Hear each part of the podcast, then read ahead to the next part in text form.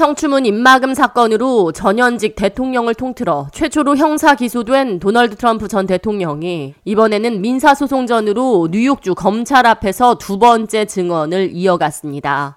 13일 목요일 오전 9시 42분경 뉴욕 트럼프 타워 앞에 모습을 드러낸 트럼프 전 대통령은 주먹을 높이 치켜들며 뉴욕주 검찰총장실로 향했습니다. 트럼프 측 변호인단은 두 번째 증언을 위해 트럼프 전 대통령은 수정헌법 제5조인 묵비권을 행사하지 않고 답변을 이어갈 것이라고 말했습니다.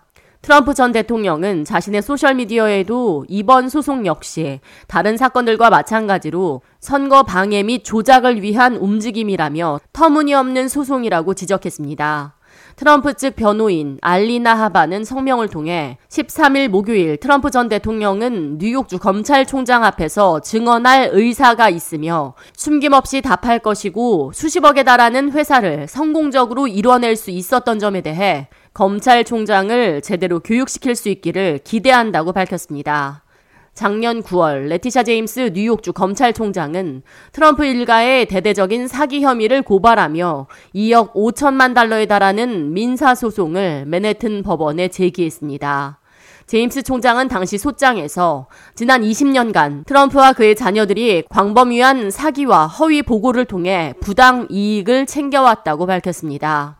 소장에는 트럼프 전 대통령이 골프 리조트와 자택의 가치를 실제 가치인 7억 7,900만 달러가 아닌 7,500만 달러로 10배 이상 축소해 세금 징수를 피해왔다고 지적했습니다.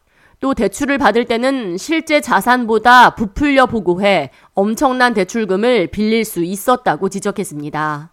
제임스 총장은 트럼프와 그의 자녀들이 자신의 필요에 맞춰 믿을 수 없을 정도로 자산 가치를 축소 또는 은폐하는 행위를 반복적이고 지속적으로 해왔다고 지적했습니다.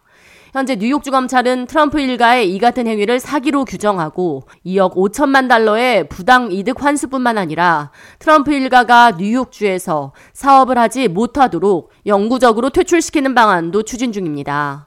뉴욕주 검찰이 작년 9월 소송을 제기하기 직전 법원에 출두했던 트럼프 전 대통령은 당시 4시간 가까이 진행된 증언에서 400여 차례 이상을 묵비권을 행사하며 검찰의 질문에 답변하지 않았습니다.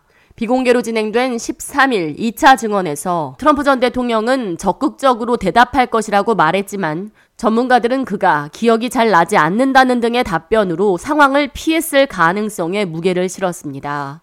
제임스 총장이 제기한 이번 민사소송에 대한 재판은 올 10월 시작될 예정입니다. K-Radio 이하예입니다.